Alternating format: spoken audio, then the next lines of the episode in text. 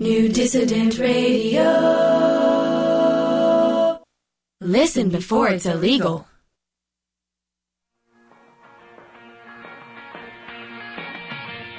Are you confused about real food and what's healthy and good for the planet? Do you need the facts about local, organic, and sustainable food? Well, get ready to change the way you eat. Get ready for The Appropriate Omnivore with Aaron Zober, right here on Green Earth Radio. Hello, and welcome to another edition of The Appropriate Omnivore on the new Green Earth Radio. We've got a great show for you today. With me is Rhonda Felice, De Felice, my good friend, also known as the Good Green Witch. And I'll also be giving you St. Patrick's Day edition of our desserts. But first, let's go to our appetizers where I talk about what happened this week in the world of real food. First, a new study finds that lack of sleep can make you crave more food. Researchers allowed people to sleep as much as they wanted to and found that the people in the group that were sleep deprived had eaten more calories. I find the study particularly important because it shows that weight gain isn't just about what you eat, but it can be caused by outside factors as well. New research shows that the collapse of bee colonies is linked to the increased use of insecticides, particularly the chemicals sprayed to coat corn seeds. Until now, researchers have been puzzled at the cause of colony collapse disorder, and this shed some new light on what could be responsible for it. Now, here's another reason why you should eat organic food. Food sprayed with harsh chemicals is not only bad for you, but bad for the animals around where the plants grow and those plants that you're eating. Researchers have found a link between type 2 diabetes and white rice. According to the data, the risk for diabetes rises 10% with each daily serving of white rice. A lot seems to be misunderstood about the cause of diabetes. When Paula Stone was diagnosed with adult onset diabetes, so many people blamed it on all of the butter she ate, but diabetes, by definition, is having high blood sugar. So it makes a lot more sense that something like white rice would cause diabetes than butter. Also, personally, I much prefer the night taste of the brown rice to that bland white rice.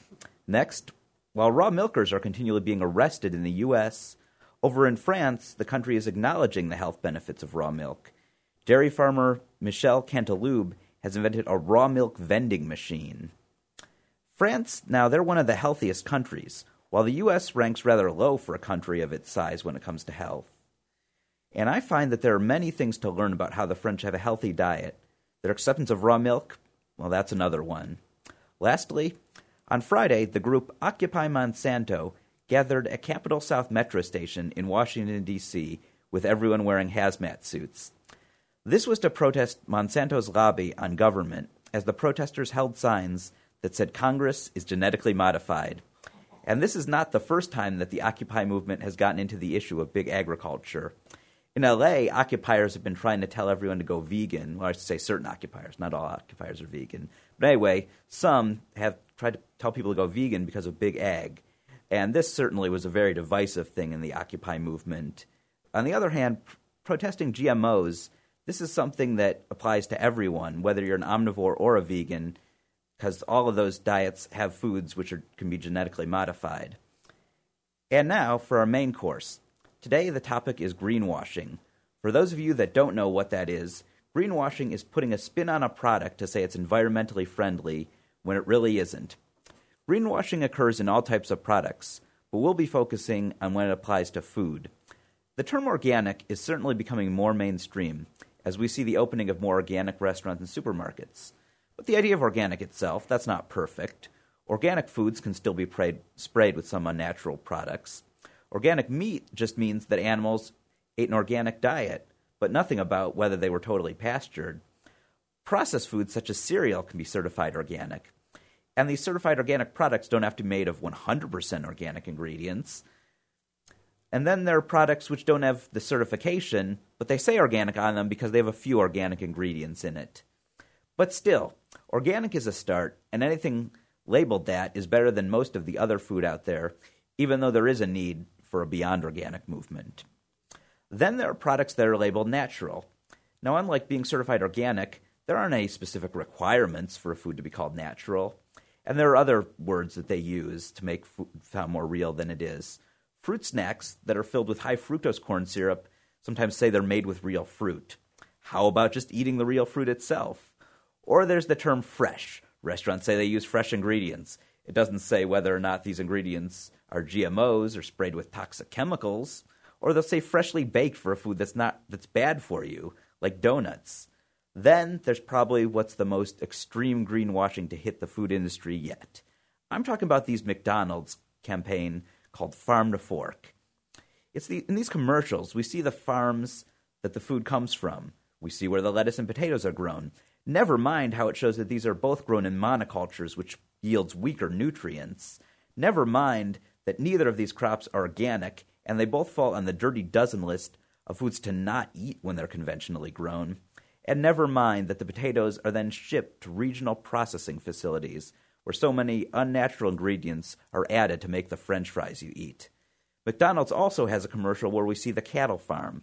Of course, they don't mention how the cows actually spend very little time on the pasture and are soon shipped to feedlots where they're in confined spaces, given food they're not meant to eat, and injected with hormones and antibiotics. Farm to fork is a huge lie because it implies that these aren't steps that there aren't steps in between the farm and your plate. But the one thing about these misleading ads is that it shows that even McDonald's acknowledges that people are starting to want to know where the food comes from that they eat. We just need to learn what food is real and what foods the industry is only trying to tell you is real. With me to talk about this greenwashing is someone that's a huge expert on it. Rhonda DeFelice, she's also known as the Green Witch. She's got a blog about it, and she also hosts a radio show on this very station and actually um, appears just before mine. So, Rhonda, it's great to have you here. It's great to be here. This is a weird place for me to be on the guest seat. um, thank you for having me here. Oh, thank you. I mean, you've had me on your guest a number of times, and that's gotten me introduced with this station. That mm-hmm. you know, I loved it so much that I wanted to do my own. So I thought return the favor and have you on. And thank you. I'm you all relaxed over here because I'm not on the computer. oh yeah, yeah. Make me more nervous, as you know. I've only been doing this for a month. Uh, sorry. No, you're doing great. That's some oh, good information. You. You, you, called me an expert. I didn't know half that stuff you were talking about. That's really cool. Oh wow! Well, that that feels comfortable. well. You know, you've um, you certainly you've written some great blogs about greenwashing. Thank you. I know it's um, and always because we go to a lot of conventions together, yes. and you'll often say like, you know, that was a good convention. There, not a lot of greenwashing there, or sometimes like, wow, that, uh, that you know. a lot of uh, these conventions have greenwashing. In fact, they we just do. went to the Natural Products Expo last week, and I know you've talked in your show before that you know there is some some greenwashing in it. Um, mm-hmm. What was your overall opinion of the Natural Products Expo this year when it comes to greenwashing and what products were good? Yeah, well, I think I told you before. I have to go into that show saying to myself over and over and over again, "This is a natural products show. This is not a green show. This is not an eco-friendly show. This is a natural products expo." And so, with that mindset, I had a much better time this year. I mean, there's still a ton of products that are in horrible packaging. I tried to talk to some people with their wonderful natural food. Well, can you tell me a little bit about your packaging? And they couldn't. So, great products, really good food. Um, but overall, we have a long way to go. We do. For me, it was a thing that, I mean, because I also knew that too, that not everything in there is truly what I find to be sustainable, to be natural. Um, but for me, I guess I looked at it as there were a number of great booths there of companies that I like. So I kind of felt it was worth it for those. And originally I thought I was going to only talk to those, but then I decided, you know, actually, um, for me, you know, it's not as much about the packaging, although that is important, and I do try to certainly talk about it sometimes in my blog. But for me, the biggest concern is, like I talked about, you know, about saying foods that are natural, quote unquote, that they're really not that natural. I, I, decided to approach a couple of these booths about their products. I'm glad. Um, yeah, like that's one, what you got to do. you know, like you know, and sort of and learn what their reasoning is about So it. You know, cool. like one that uh, you know, one for instance that had pasteurized eggs, not pastured eggs, but pasteurized eggs, and I wanted to know the reasoning behind it. Or you know, other ones where a lot of them they use agave, which agave is another type of greenwashing because you know they say oh it comes from a plant but it's really it's the syrup i mean it's really just another Processed corn food. syrup i mean i would say that it's better than high fructose corn syrup because it's sweeter and you can use less but between like agave and cane sugar i would still have to go with the organic cane sugar I learned a lot about some companies that uh, maybe I wasn't too. I didn't think I'd be too thrilled with. Like Gardein was there, cheat on meat. You and I are both. Eh, we we didn't like that company at all, but uh, they were there and they were actually pretty impressive. Not that I'm going to be a vegan now Right.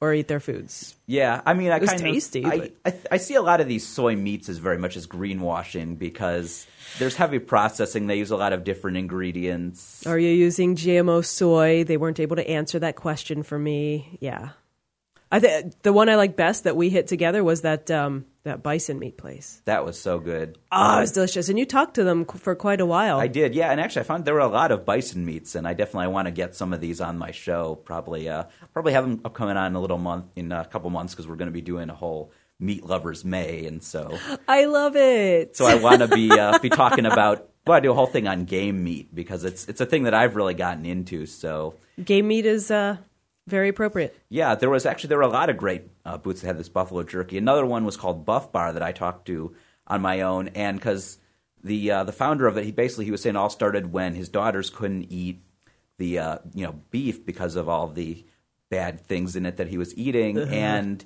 you know, so he got them on eating you know buffalo and more game meat and.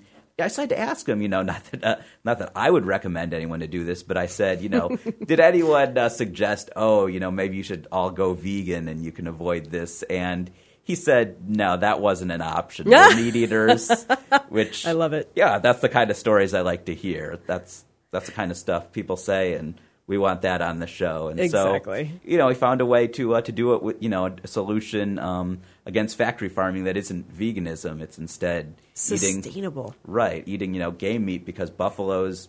I don't know if there are any factory farm buffaloes. I think it's all. Gosh, I hope not. I hope not too. Yeah. And buffalo meat is oh so good. I, that's how uh, Aaron and I met. For the listeners out there, it's like we aren't vegan. I'm not a vegetarian. Even um, we both believe in sustainable eating, which in our world includes sustainably raised, responsibly raised meat. So that's why we get along so well. It is, yeah. You know, and actually, I was as with the topic show greenwashing. I was thinking, oh, we're gonna do a show finally, uh, getting off of meat. But Oh, uh, yeah. I guess Okay, it's back just to greenwashing, organic that we get into it. No, It- no, it no is. problem. no, uh, for greenwashing, I do know a lot about product greenwashing. As far as the food greenwashing, yeah, I really hadn't thought that much about it. So it was really good to hear what you were saying. Uh, I hadn't thought about it. It's true. When I thought of food greenwashing, I thought of oh, having all this food, but it's still processed through all this crap, and it's still packaged horribly. That's not that's not green. If you're going to take right. something and and package it in plastic again, that's not green. But you you went even further with with uh, greenwashing. Yeah, and that is a good point too, because I do like to bring that up as far as buying organic foods, of you know thinking what's coming. And there have been times where actually I bought uh, a product that wasn't certified organic, uh, but it you know it seemed uh, it didn't seem like it had too many you know unnatural preservatives in it, uh, and it was sold in glass versus the other one that was certified organic was sold in plastic. That is certainly a thing. Also, we have to consider, and I mean, I also you know I like to support like these restaurants. Some of these restaurants that serve these organic foods, these pastured meats, sometimes they have a lot to, that they, they throw away in it. And so, yeah, those are issues that I brought up. Um, you know, then, well, now we're getting back into the whole uh, vegan versus omnivore thing now, which is more green. Um, some packaged soy meat, you know, in this, uh, in this paper, and then it's in these little plastic trays. Or you could go to a butcher and get a uh, you know a nice cut of uh, grass-fed beef, and you can even ask them don't put it in anything. exactly. Don't put that in a plastic bag, and they won't. I heard about- wrapped in yeah. butcher paper. Yeah, I heard about this blogger. My friend told me about about he only buys things with food where there's nothing that you can throw away, and it includes meats. And he lost weight even doing this. Wow.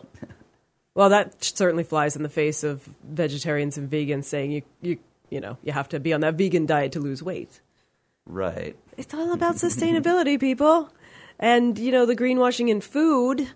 Uh, are you being greener? And here I go again. If if you're if you're eating really processed things, if you're eating GMO soy, that's not greener. Right. There's so many levels, I think, to being green that kind of you can't say that green is just about what produces greenhouse gases or what's not sprayed with the chemicals. Yeah, cow burps and farts are creating methane, which is contributing to global warming, which is what. But you and I are against factory farming, which is where that stuff comes from. So what then? well, that's the thing. So many of these arguments I see uh, saying eating meat is unenvironmental. Well, no, only eating factory farm meat is, unenvir- is not environmental. I agree. And like you said, the bison, those aren't going to be factory farmed yet. Those people you talk to, like that first one that we met up together, uh, those were Native Americans. And obviously, they're not involved in GMOs, they're not involved in factory farming. Companies like that, that's awesome. And oh, that stuff was tasty. That was so good, right? And I mean, I, I just always love bringing up that example that the Indian tribes were one that we consider like kind of the first environmental society, and they ate meat. So I say that all the time too. But they ate, you know, they used the whole thing. I had a vegan say to me once, "Oh well, yeah, if you can use the whole cow, what do you do with the teeth?" And I turned around immediately without missing a beat and said, "Put them in a gourd and make a rattle for the baby."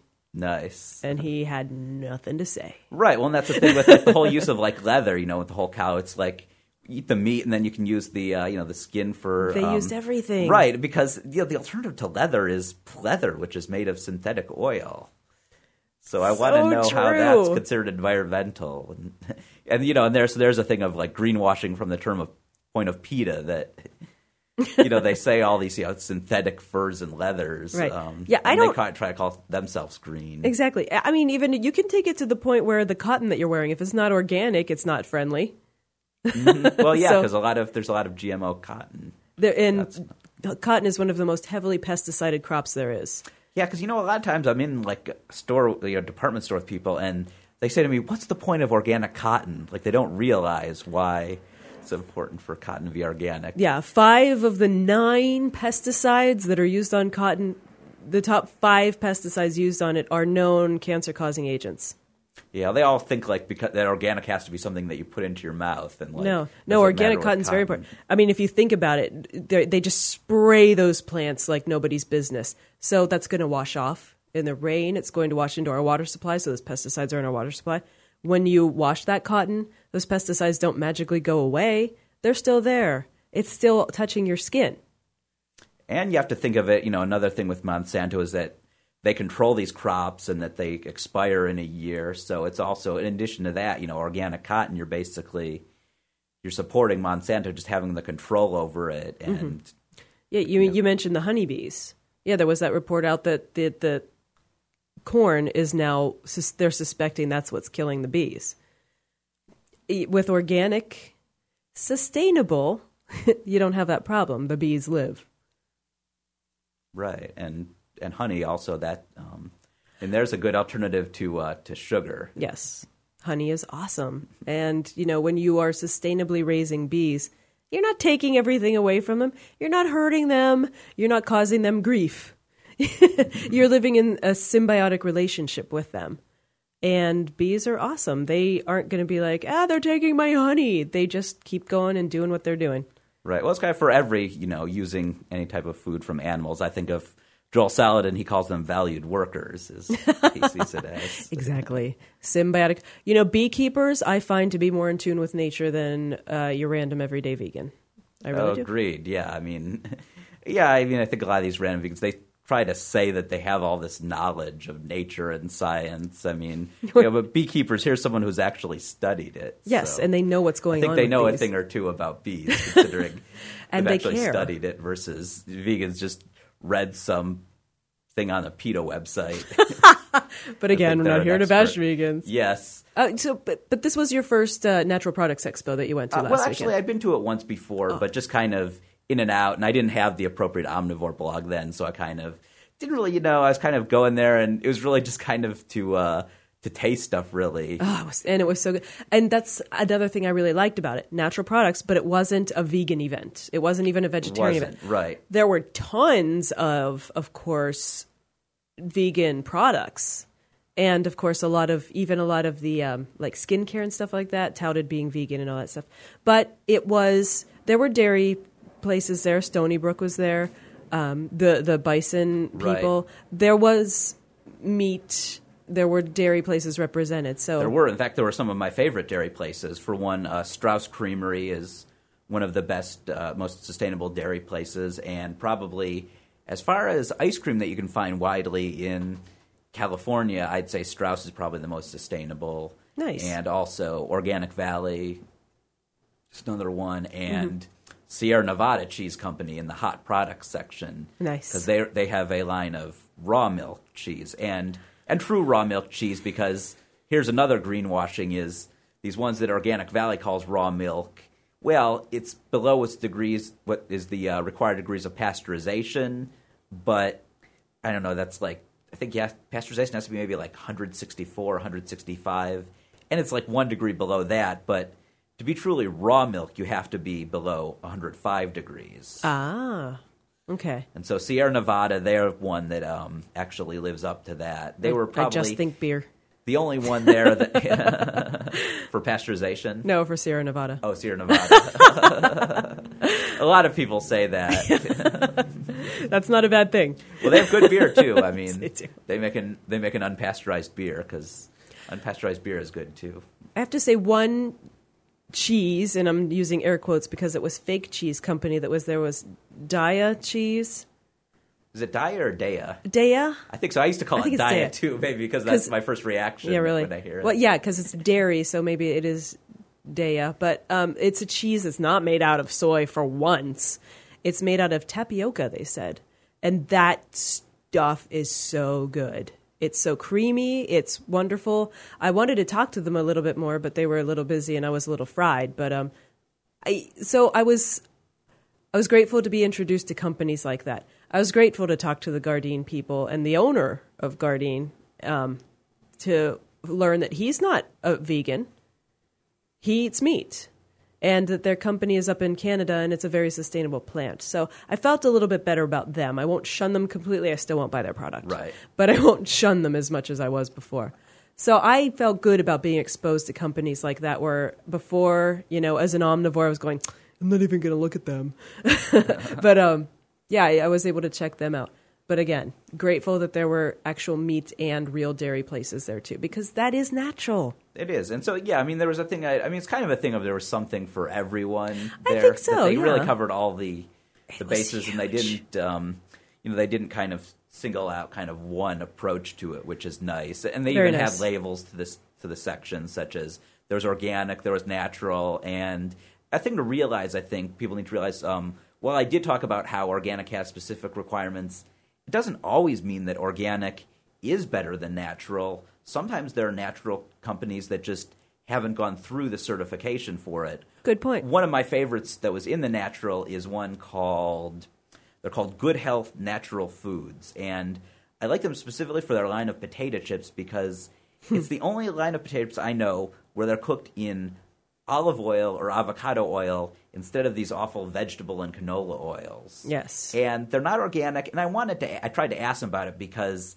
my only issue with that, of while um, certainly that you know these organic potato chips when they're fried in vegetable oil are still really not that good for you. No. Um, you know, it's also a thing of. Um, as I explained, potatoes are on the dirty dozen. It's one of the foods they say you should never eat conventional. And so that's kind of like, hmm, you know, cooked in vegetable oil or organic potatoes, which is of a greater issue? And it's hard for me to say. And so I asked them, and you know, they they said um, they don't they don't have organic certification. Um, at least from what they told me, they said though they don't spray any chemicals on the potatoes, which Yeah. you know I can only take their word for it. Um, Well, yeah, have they to have to. true, They have to. but That's what to be organic. I think you have to ha- be pesticide free in the land Right. for ten years.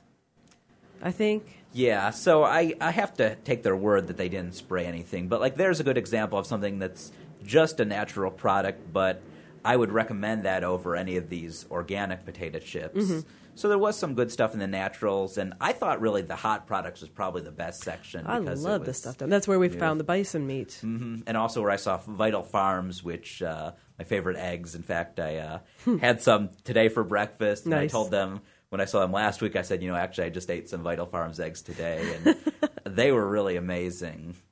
Cool. Yeah, I love the hot products. I found so many cool things down there. It was great. That expo, I know that, you know, not everyone can get into it. I'm very grateful that I was I went to all 3 days. Saturday I was only going to stay for a short time, but I stayed the whole freaking day cuz there was just too much good stuff around. There was. I realized next year I need to spend more time because I mean, last year I think I just went there for like two or three hours before it closed and realized I needed more time. And I mm-hmm. thought, oh, but you know, how many of these? There's probably a lot of ones I'm going to skip over. How many can I really see? I thought just spending most of Saturday was enough, and I realized next year I need to do even more because there just there is so much, Yeah. and and I would like to next year maybe approach some of these ones, these vendors for the. Uh, the meat substitute products. I totally did. products. This year, yeah, the past two years, I've only gone for one day, and it was nowhere near enough. So I did. I dedicated myself to spending the three days there. And I did. The first day, I went to people that I knew and liked and wanted to talk to. And then the second day, I thought, I'm going to challenge myself to some of these products that maybe I don't approve of and see if one, if they can change my mind, or two, if, uh, you know, just get to know. And I did, and it was that was awesome. So yeah, I highly I highly recommend that next year.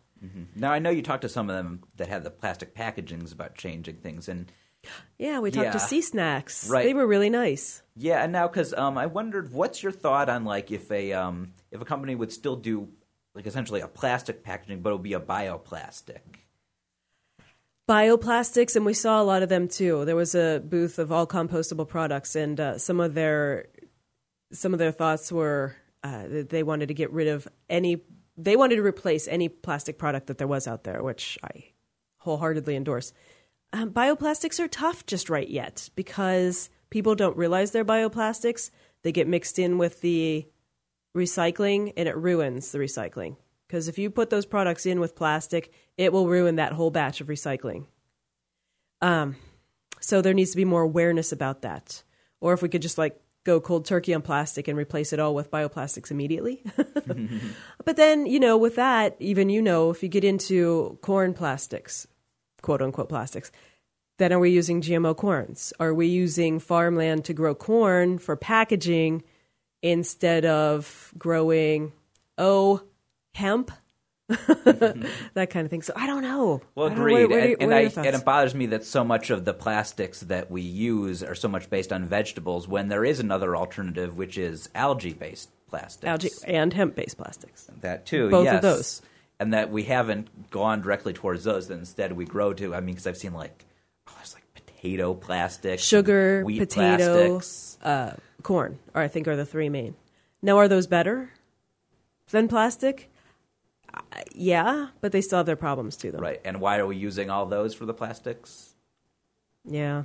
Oh well, I, I know. I wondered if kind of, or I have a take on why it is. Why do you think it is? Why? Because Monsanto's in control. well, that yeah. and I was also going to say also subsidies. These are Yeah, all corn we subsidy. make them all the, all of the products that the government does subsidies on. Yes. so it's easy. You know, Oh, there the- is no the- algae subsidy. no, there's no hemp subsidy because it's illegal to grow hemp here.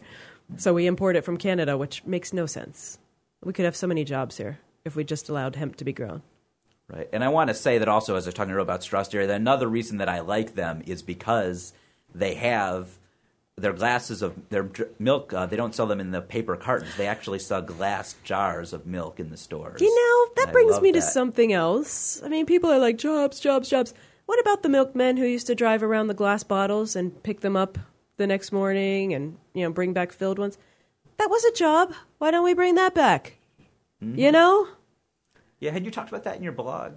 I, it, I mentioned it somewhere. Okay. Yeah. So you were the one that mentioned it because I was like, I did. did. someone else mention that? Yeah, because it's like there's a job, and there's getting rid of plastic, and there's using glass instead. That was a great thing. Right. Why did we get away from that? Yeah, well, it's also like, you know, with all these pesticides that we spray, why don't we instead, you know, hire people to remove weeds uh, from the garden? There's another job.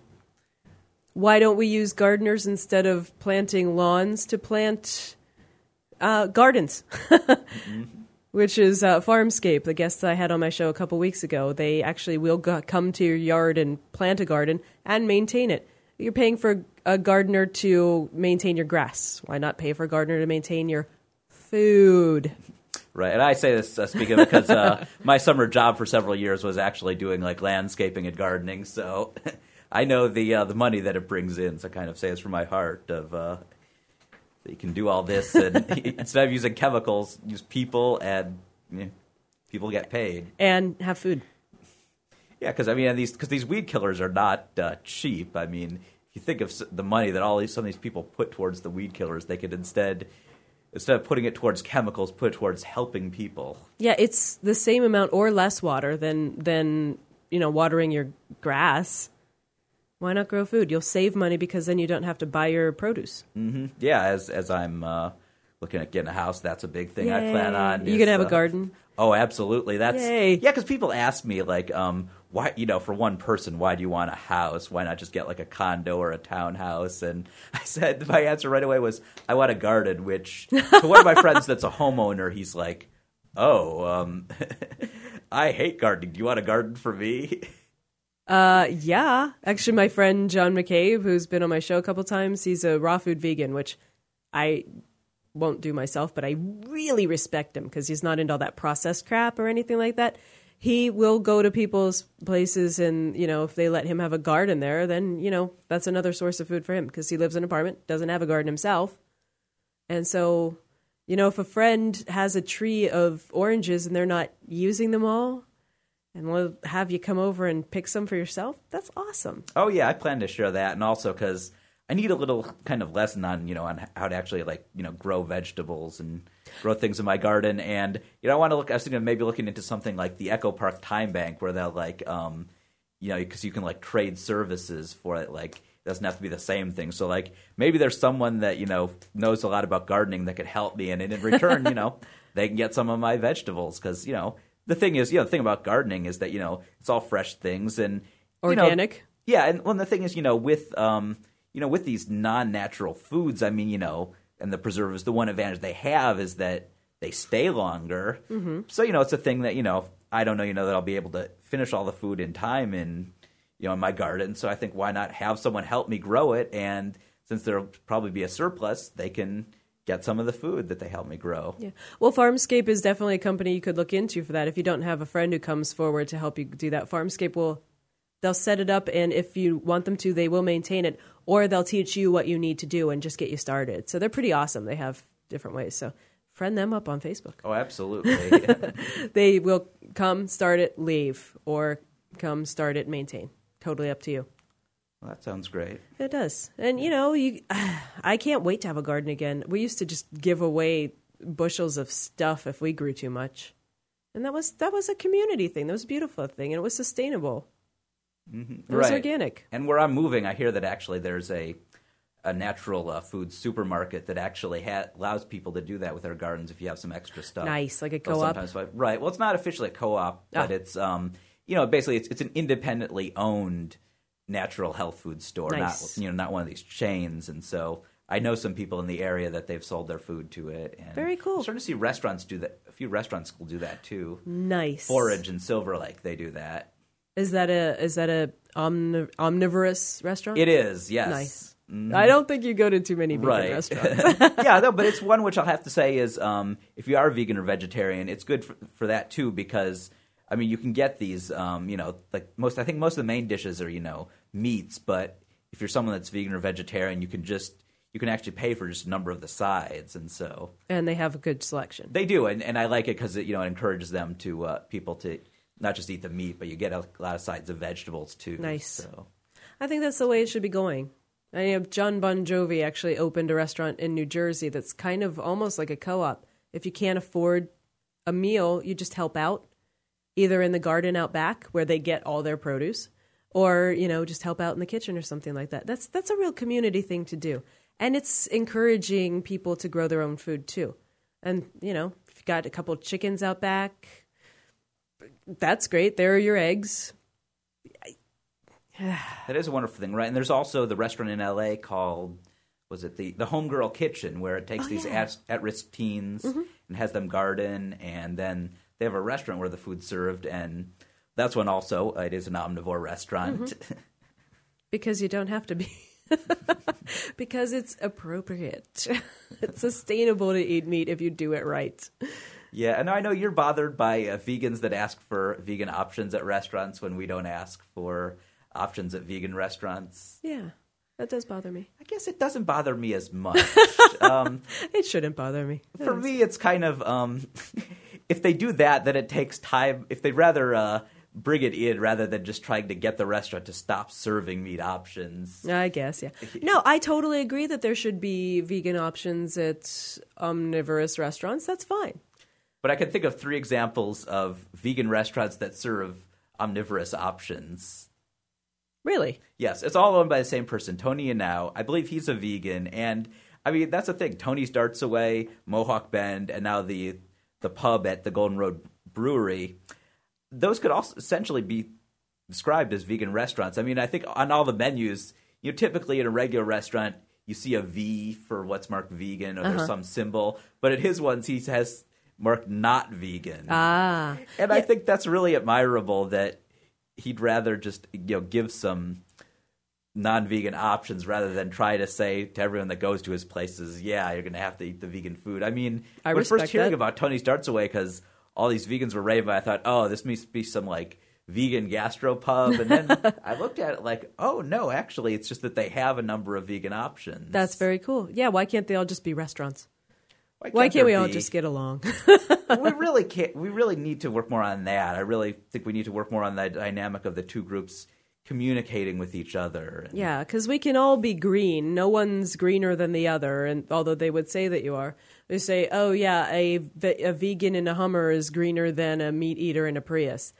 No, No, that's no, that's a fallacy. You're right. One thing I've known with a lot of these vegans is they're known to lie. Exaggerate. Um, and even they drink the Kool Aid. right. I mean, you know, and those numbers they only apply to. You know, I really wonder where do they take these numbers because for one, that only refer applies to factory farm meat, but then also it's like, you know, in their carbon footprint, what do they measure? I feel like they cherry pick what they want in there. Yeah. All they're saying is that they're only saying that there's low carbon footprint, like in the, you know, in a carrot. But like, how about the uh, the fake meat? You know, Yes, the example of- soy, right? the you know, packaging. these are greenwashing because right, the packaging and also that they involve you know a lot of ingredients, and so where do you know where do all these ingredients come from? Are they all in one place? Yeah. or are they driven to another? That yeah, it's it's easy to manipulate the data with It's it. so easy. And there's a great book I've heard about that actually says that a lot of these numbers about the meat industry, you know, even the the very unsustainable part of the meat industry, a lot of it's been exaggerated. The book's called Meat: A Benign Extravagance, written by Simon Fairlie, hmm.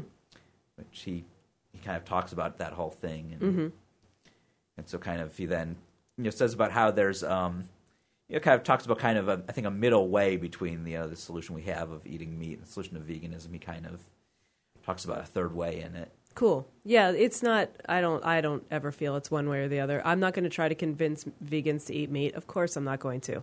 I'm not either because I guess some people think that. I you know people ask me, "Oh, have you convinced everyone anyone to uh, not go vegan yet?" I, I'm a live and let live kind of person. Yeah, you know, and, and I want to ask these vegan these vegangelicals, have you convinced anyone to go vegan yet? And well, some of them have said yes, but it's like because it's what some person that was probably already thinking of it, and Mm-hmm. you're just a closer, really. That's a good one. you know, I mean, how about a vegan who's convinced someone like me to go vegan? Have you ever has that ever worked on someone like me? no. I mean, I'm not saying that I will never, ever, ever, ever, ever. Something might happen in my life that makes me change over. I, you know, I'll not rule it out. But as of now, I, I really enjoy meat. The sustainable, you know, responsibly raised meat that we do get is delicious. So much better than the factory farm crap.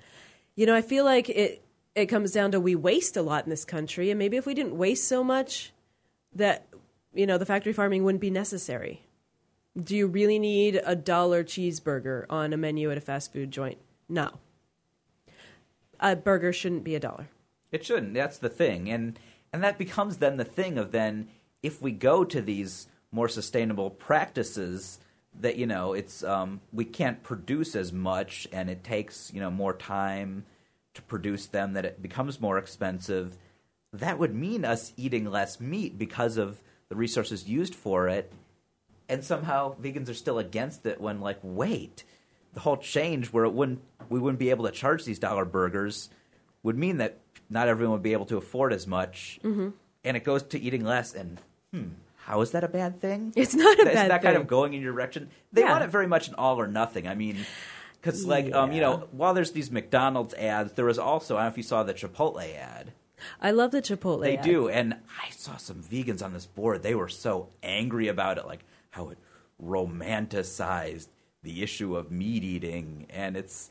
But then I saw one person that responded, like, "Look, you're not going to get everyone to switch overnight, and you know, if you if you don't if you want uh, there to be actually some people that gradually change, you can't just come out with this all or nothing approach." Exactly. And for people who haven't seen the Chipotle ads or aren't familiar with this company, they started out as a huge subsidiary, or like McDonald's was a huge investor. Correct. them. McDonald's is an investor. A lot of people think they were owned by McDonald's. Some think they still are. It was just like a parent they company. just they, McDonald's had just invent, invested money. They were Right. always independent. Yes. But, right. Which, which But- you know, it, it shows the interesting thing is that um, while McDonald's they haven't, um, you know, they're still serving this cheap meat and they're making these greenwashing ads.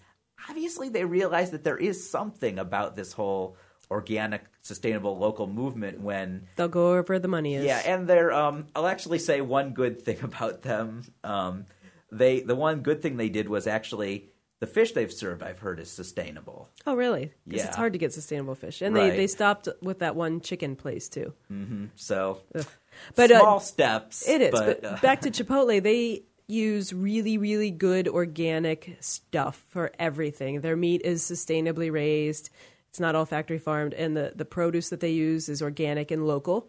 Right. It's a really good company. and they're moving more in that direction of And trying to so get more tasty. local. And you know, and certainly in some areas they have totally pastured meats. I think in the So California good. region they wa- in the California region, the one that they use is Niman Ranch, which that's one which is a not entirely pastured. I think at the end of them they send them off after they're pastured, but Niman Ranch is so much better than a lot of other ones. The factory farms. Yeah. Yeah. That it's much better than And so it's really good food. It's tasty. You can taste the difference. Factory farm meat tastes terrible. I will be the first one to admit that. I don't like factory farm meat. But I still eat meat, so I try to get it from the small. Like Sprouts has a really good butcher section where, uh, you you know, they tell you the farm it came from, and you can trace that.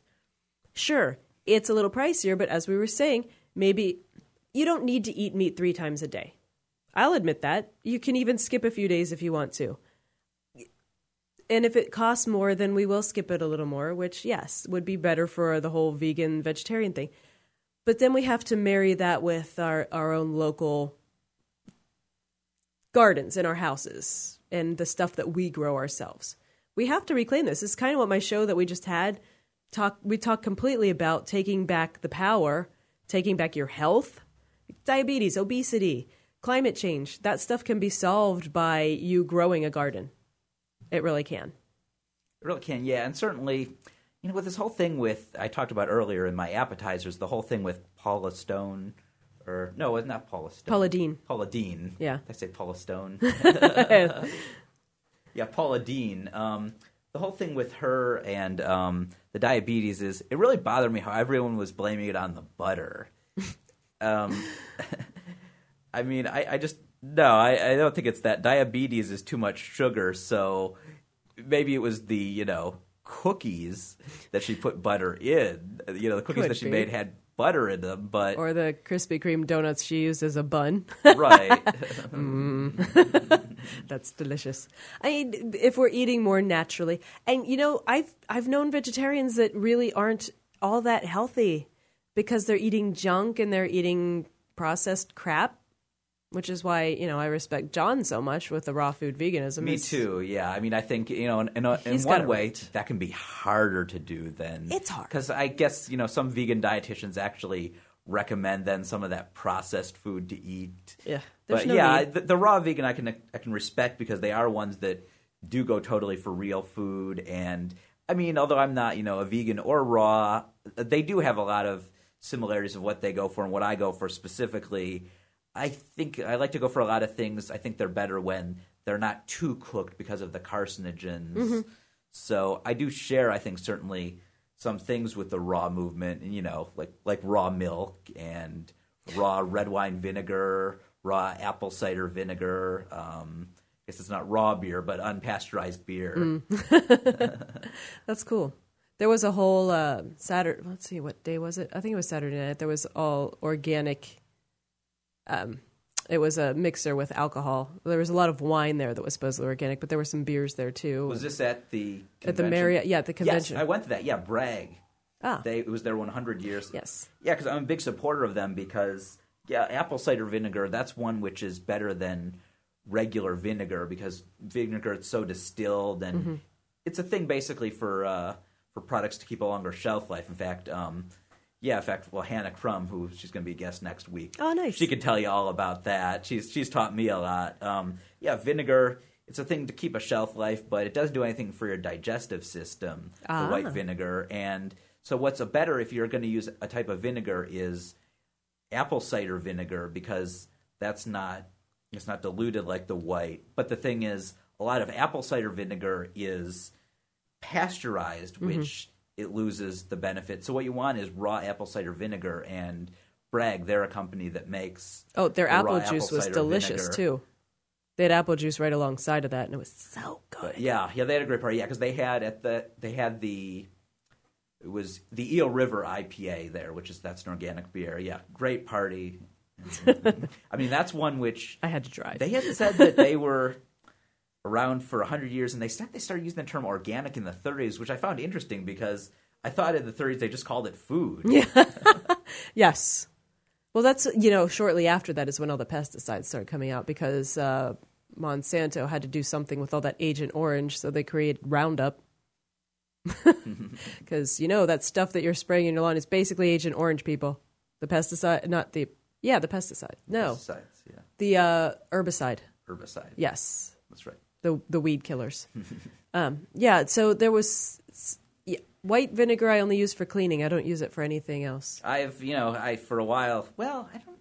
Well, I use apple cider that You vinegar. realize that a lot of stuff in white vinegar isn't, which I mean, because actually, I preferred actually. The thing was white vinegar. Before we used to ferment foods, and Mm-hmm. the thing is, I, I discovered actually. Um, I was really worried when I was going to you know try to avoid white vinegar at all that I have to give up my favorite type of pickles, but I discovered actually Bubbies pickles do not use. Um, they do not use white vinegar. They just don't say fermented. I think because of people's perception. of Perception, it. yeah. But it does say something on there about how actually they're um, something about how they're actually like not probiotic, but says something about actually how they have like I don't know, maybe like healthy bacteria. It says something Mm-hmm. on there that explains. Um, you know, they actually have some things that are beneficial for your digestive system on it. Nice. And so that's so yeah, so that's one doesn't. But like, um, oh, you know, and I guess a lot of these things I don't buy for home, but I mean, you know, when you go out, sometimes there's you know, there's like mustard and ketchup with white vinegar in it. Your Heinz. Yes. It's not my Heinz. I don't even know if they have that. They make it in Pittsburgh anymore. Well, I don't know, but I'll blame it on them because their name's on the Steelers stadium. Yes, it my rain boots. Got to wear my Steelers rain boots today because it was raining. well, we could go, you know, about three fourths in, I guess, without duking it out with. Uh, We only mentioned. we only started to mention our. Steelers. Uh, in my show before this one, he was the, my guest was mentioning that in Detroit they're doing a lot of um, just claiming the lots that are just there from the completely ruined economy and growing gardens. Urban Gardens. Yes. Yeah, uh, yeah, I've heard about that. That's been That's a lot. awesome. Oh yeah, in Detroit of all, and Yeah. yeah, and the thing is, actually, these local food jobs. They're actually good for job creation. They create more jobs. You can't outsource that. Yeah, it solves two problems, which I love. It solves a multitude of problems. Actually, Yeah, I should say yeah, not two, but many, many maybe problems. two really large problems. Yes. and smaller ones too. Yes, like obesity, like uh, reconnecting with the earth, like climate change because you're not shipping food in from somewhere else. You're not bringing your tomatoes up from Florida. You know, if it's the tomatoes off season, you don't have to eat it. Stop it. Right. You know, th- We're I lucky Think, in California, but yeah. yeah, I think some ways we could do similar things. I'd say with with meats of you know maybe there's some meats where they're more in season or they're, Well, they're yeah, you can't get lamb all year round because, well, lambs are born at certain times of the year. Horses are born at certain times of the year. Not that we eat horses. I'm just saying there are specific times when things are. I don't eat veal. I hate the thought of veal, so that's different. But yeah, it's it. Uh, we don't eat elk here because there aren't elk nearby. You know, eat what's around you. Eat what is sustainable. I'm agnostic on the idea of veal. Um, one that I've actually decided that I'm for in when it's raised sustainably, though, actually is foie gras. Oh yeah, that was that's a big. I you know I don't make it a point to eat foie gras, but I figure if you want to eat it, okay. Right. Well, my I've learned a lot about it because there are some things that I think people don't understand. One is that ducks have, or they do not have, gag reflexes like humans. So the whole thing of seeing them fed the tube, you know, it's not like when a human is force fed with a tube. And they do walk up to get these. Now, a more important thing I learned is that actually you don't even need the tube in order to have this done. Because I always thought, oh, well, that's the only way. But no, there's this farmer in Spain. The ducks just walk up and eat the food. Because they'll eat till they can't Right. eat anymore. They're like pugs. Mm-hmm. okay. Yeah, so you know, with those conditions, I'm okay with it. Um, of course, my other thing, since it's going to be banned in California in June, my argument is even if you're against the foie gras, like you know, in like the last month, last couple weeks, I say you should go and eat it for the reason that otherwise it'll just be thrown away. That's so, true. So you're present, preventing landfill. So I think even if you're against it, since it's going to be banned, I don't remember last time I actually had it. I'm, I, I've actually I don't know that I've I don't think I've tried it because I don't know it. Um, sounds a little. I don't like a lot of very soft foods, but I've heard people say, "Oh, like it tastes different than liver." Um, I but there is a place that serves a foie gras sausage, so Oh, interesting. I'll maybe start with that. I because- just didn't know it was that much of a problem. We really should think more about. We should worry less about that and think more about oh, uh, tuna, bluefin tuna, which Mm-hmm. is going to be extinct. That's a little bit more of a problem in my mind. It is, and it's just you know the fact that these ducks that you know it doesn't really it's not as painful like it looks, and that they walk up. I mean, there's worse things done in factory farming than you know even you know probably maybe the worst uh, foie gras instances. True. You know, it's all just they're attacking it because it's an expensive food and. Yeah, it's- they it's think one that, animals are being tortured. Right. Well, well, it's like they know that they think they can win this because some people view it as more cruel, and be, and because it's it's an expensive food that I think it's easier to get support. It's considered you know a luxury. To Uh, I can see where that would be. Yeah, I can see. I can see that. I it really, I don't think about it one way or the other. I pff, just, it's not on my radar. Well, you know, a lot of these people in the Weston A. Price, they're big supporters of it, and so they're very much against the ban in California. I mean, they've described foie gras as being cruel, cruel to not be allowed to eat. Yeah, I like that. it's just if it were, mm, yeah, uh, there are bigger things to worry about in my mind. There are. I mean, for one thing, that you know these factory farm things. While not only is it worse, but that a lot more people eat that food. Yes, it's true. This is a problem that, yeah, so few people. It's not that widespread. Let's let's discuss more the the dollar menu stuff, which of course they Exactly. That they're against that too. banning. Uh, yeah. Well, and it's a thing. I think this because they know that they can absolutely abolish it. Whereas you know, getting rid of factory farming, well, we'd still we'll still go to free range. So Ah, whatever. whatever. Yeah. Oh, we'll attack this because it's easy to beat. Eh, so you put that victory feather in your cap and you're good to go. No, no. Let's go after the harder stuff. Let's go after styrofoam. Let's go after plastic bags. Come on. Those are much more harmful absolutely. than overfeeding ducks and geese. Come on. So do you? Um, going back to the greenwashing um, about things in plastic. Do you buy any foods that are made in plastic, or do you pretty much say no? to- I try, but it's very hard to avoid. I mean, I really do. I, you know, I try not to get takeout too much because that's in that stuff, and Do you ever bring your own things to take out? I have. Or I've asked for like if m- maybe I have half a sandwich that I'm taking home, I will ask for foil instead of the styrofoam carton.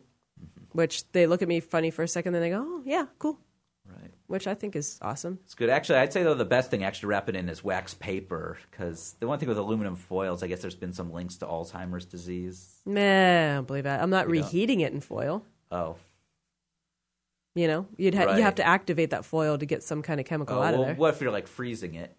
I'm not. Oh, okay. I guess for takeout it's okay. It's a Yeah. thing that for when I put stuff in the freezer, I don't Yeah. use aluminum foil. Okay, that's different. than- I, it bothers me like it Sprouts at the butchers when they put something in a plastic bag and then wrap it in the paper. It's like why why why do you need to do that? You don't need to do that. Skip the plastic bag, please. So yeah, and always you know I wish that they would ask you if you want a straw at a restaurant rather than Oh, rather than just assume you want one and stick one in your beverage because yes. by then it's too late. exactly. That's one of my big pet peeves is right. just so when they much. give you a straw and it's like, well, you gave it to me now. I, I have can to use do? it. It's unwrapped. Just like Right. give you the option of getting a straw or not instead of me having to say no straw, please, and then them still bringing it because someone different brings you your beverage. yeah. Yeah, I like that thing you said that um, plastic straws are evil and glass straws are beautiful. Yes. They are. I mean, They are. But then someone came on going, well, you can't give those to kids. Well, then don't. what is your point? They're like bamboo straws, or why do you even need a straw? good point. And then people are like, well, you can't drink from the can because that's been in a warehouse that's been in the. So don't drink that stuff. Pour it in a glass. Well, oh, you can't touch the top. You know, come on. Your little tab went inside there anyway. and if you if you can't touch your mouth to the glass at a restaurant, then you shouldn't be putting that silverware in your mouth either. And Come on, just people. If, you have just this much worries, it's like, you should be having just go kids. away. Yeah, just just go away. Right. All right. Well, we got to get now to our desserts, but before we go, Awesome. please tell people how they can access your blog. My blog is at goodgreenwitch.com, or you can link it from my Facebook page, of course, Good Green Witch. Um, also, listen to me on Green Earth Radio and New Dissident Radio, too. Follow me on Twitter, Go Green Witch. Thank you. Thanks for having yes, me here. thank you. It's been great to have you. Definitely, we'd love to have you again another time. I'll be here. All right. So now I got to go to our desserts. And so today, the desserts, we're doing a special edition of how to make your St. Patrick's Day green in an environmental sense. And if you don't follow some of these rules, then I think if you have a friend that doesn't follow these rules, you should have the right to pinch them for not celebrating St. Patrick's Day appropriate. So, first, at Whole Foods, you can get cabbage as well as some sustainable corned beef. Now, corned beef, that doesn't refer to the cows being fed corn, but from a brisket that's cured in brine. All Whole Food stores are selling the Wellshire Farm corned beef, which is free of antibiotics and added hormones. Also, the meat teams at some of the locations have been brining briskets and round cuts for weeks to make their own corned beef. And then, if you're looking for the perfect Irish style stout made by a craft brewery, there's Old Number 38 Stout, made by the North Coast Brewery Brewing Company, a microbrewery up in Northern California.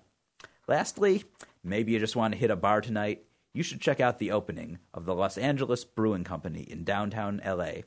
This place has got a food menu with many organic options and also a bar that has organic cocktails, and then their biggest draw 100 beers on tap, many of them craft and from California right here.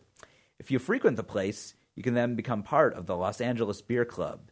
The way this works, once you've had 50 drinks, you get a mug. If you try all 100 beers, you get a free glass of beer and an appetizer on each following visit. That's all for this week of The Appropriate Omnivore. Tune in next week my guest is Hannah Crum of Kombucha Camp.